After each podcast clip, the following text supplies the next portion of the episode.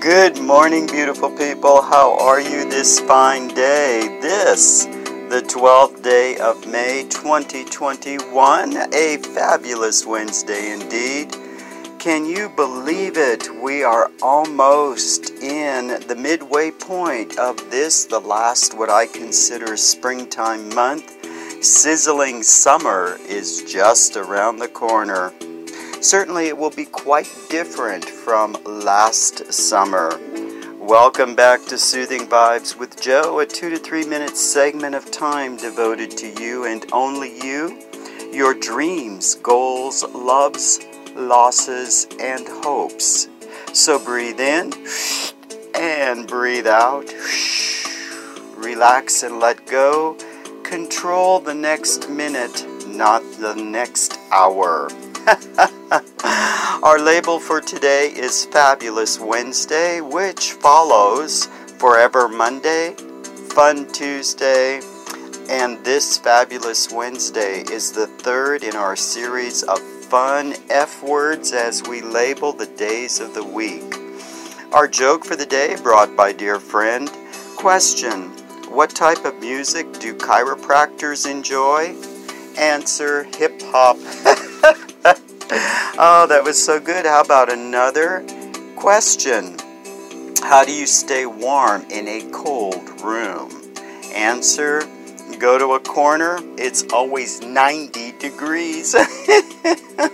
Ah, that one's a little bit of a thinker. Good thoughts to have, as that A C will be ramping up soon. It always is so cold sometimes. Uh, so, in world and national news, Liz Cheney, yes, she will rise above. The truth always floats. Handsome Governor Gavin Newsom uh, doles out some cash in the Golden State on the West, and assures everybody that normal is right around the corner, hopefully by June fifteenth. All the data shows COVID vaccines do work and are now approved for the younger folks.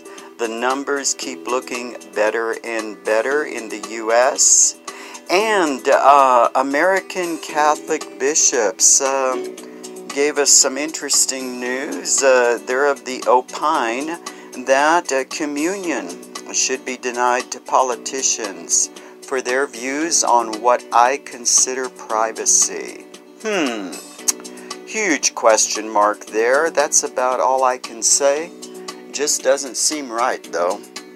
Anyway, getting back to Fabulous Wednesday, let's enjoy this wonderful day and know that fabulous does not mean always happy.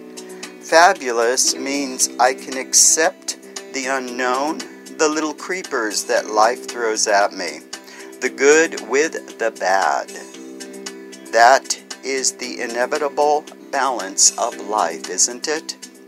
In any event, enjoy your fabulous Tuesday.